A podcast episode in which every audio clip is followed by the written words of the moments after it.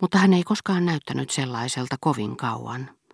Jonkin päivän kuluttua petosta kiiltelevä katse alkoi menettää loistettaan ja kataluuttaan.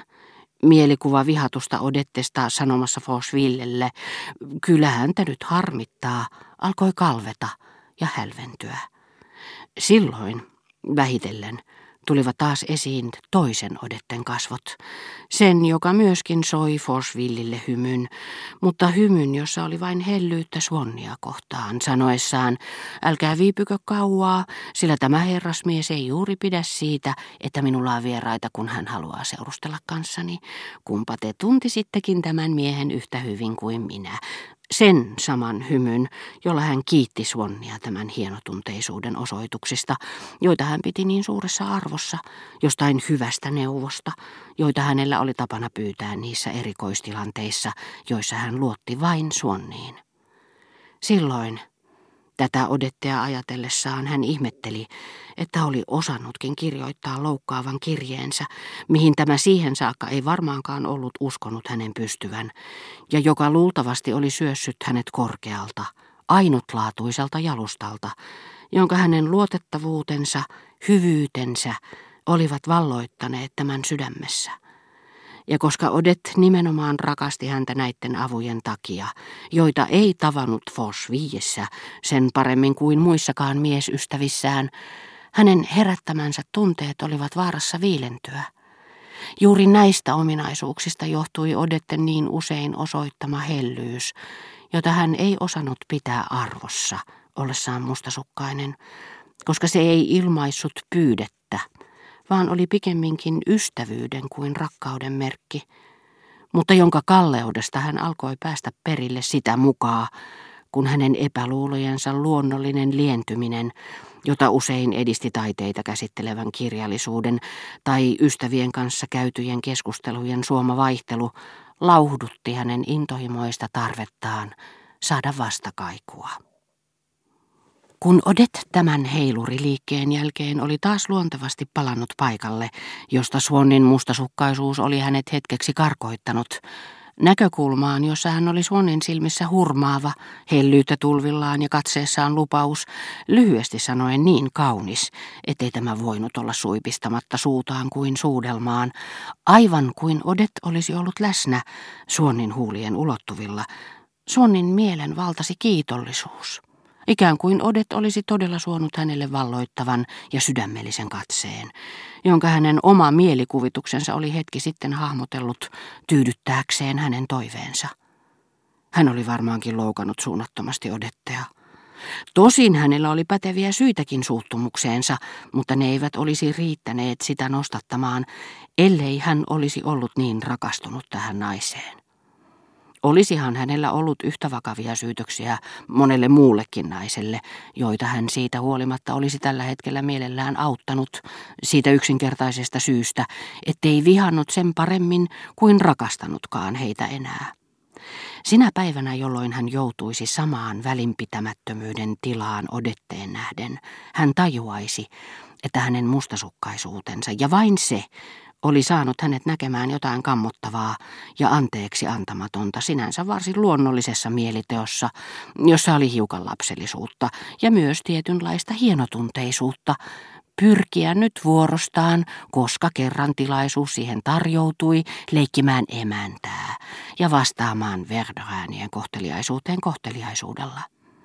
Hän omaksui nyt tämän näkökannan, rakkautensa ja mustasukkaisuutensa saneleman täydellisen vastakohdan, johon hänet silloin tällöin pakotti eräänlainen älyllinen tasapuolisuus, halu ottaa huomioon muitakin mahdollisuuksia, yrittääkseen arvostella Odettea täysin tunteettomasti, niin kuin ketä tahansa naista siinä, missä muitakin, eikä suinkaan sillä silmällä kuin Odet olisi viettänyt, kohta kun hän käänsi selkänsä erilaista, häntä vastaan tähdättyä, häneltä tarkoin kätkettyä elämää. Miksi kuvitella, että Odet kokisi siellä Forsviin tai muiden miesten kanssa huumaavia nautintoja, jollaisia ei koskaan ollut tuntenut hänen sylissään, ja jotka hänen oma mustasukkaisuutensa muovaili alusta loppuun saakka?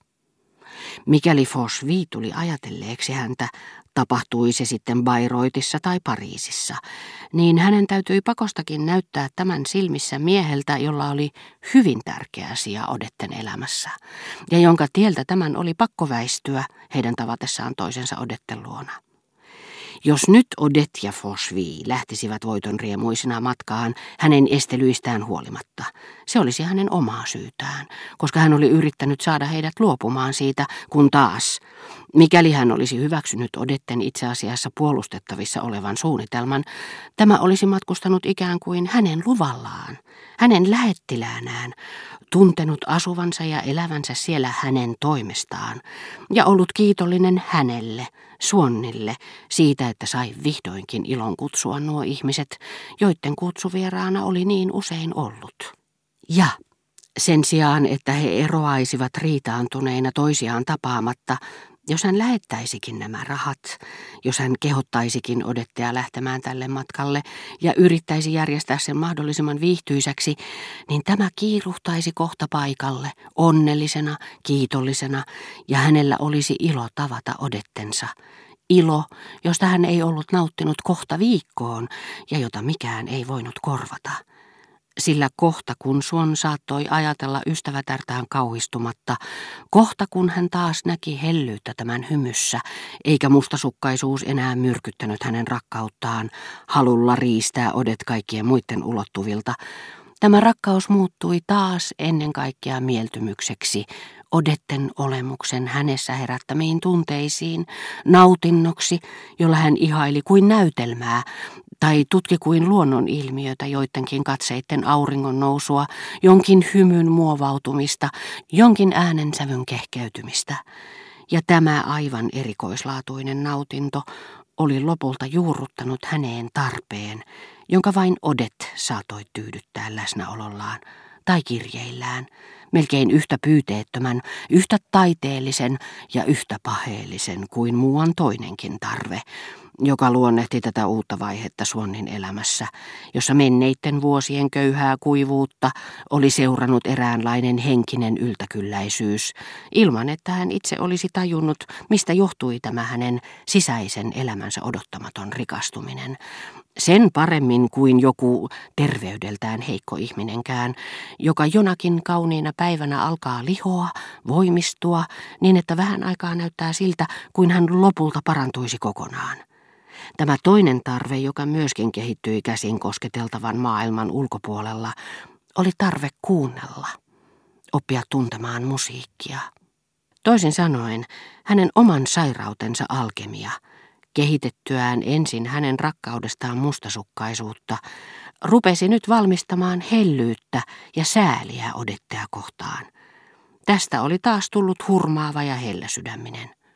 Hän katui, että oli ollut niin tyly.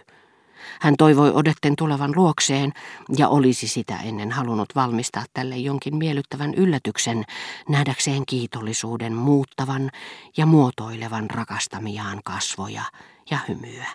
Ja niin Odet, varmana siitä, että Suon palaisi muutaman päivän kuluttua yhtä hellänä ja heikkona kuin ennenkin sovintoa pyytämään, ei ajan pitkään enää varonutkaan pahoittamasta hänen mieltään, eikä edes suututtamasta häntä ja saattoi evätä häneltä pelkistä mukavuussyistä juuri ne hellyyden osoitukset, joita hän eniten kaipasi.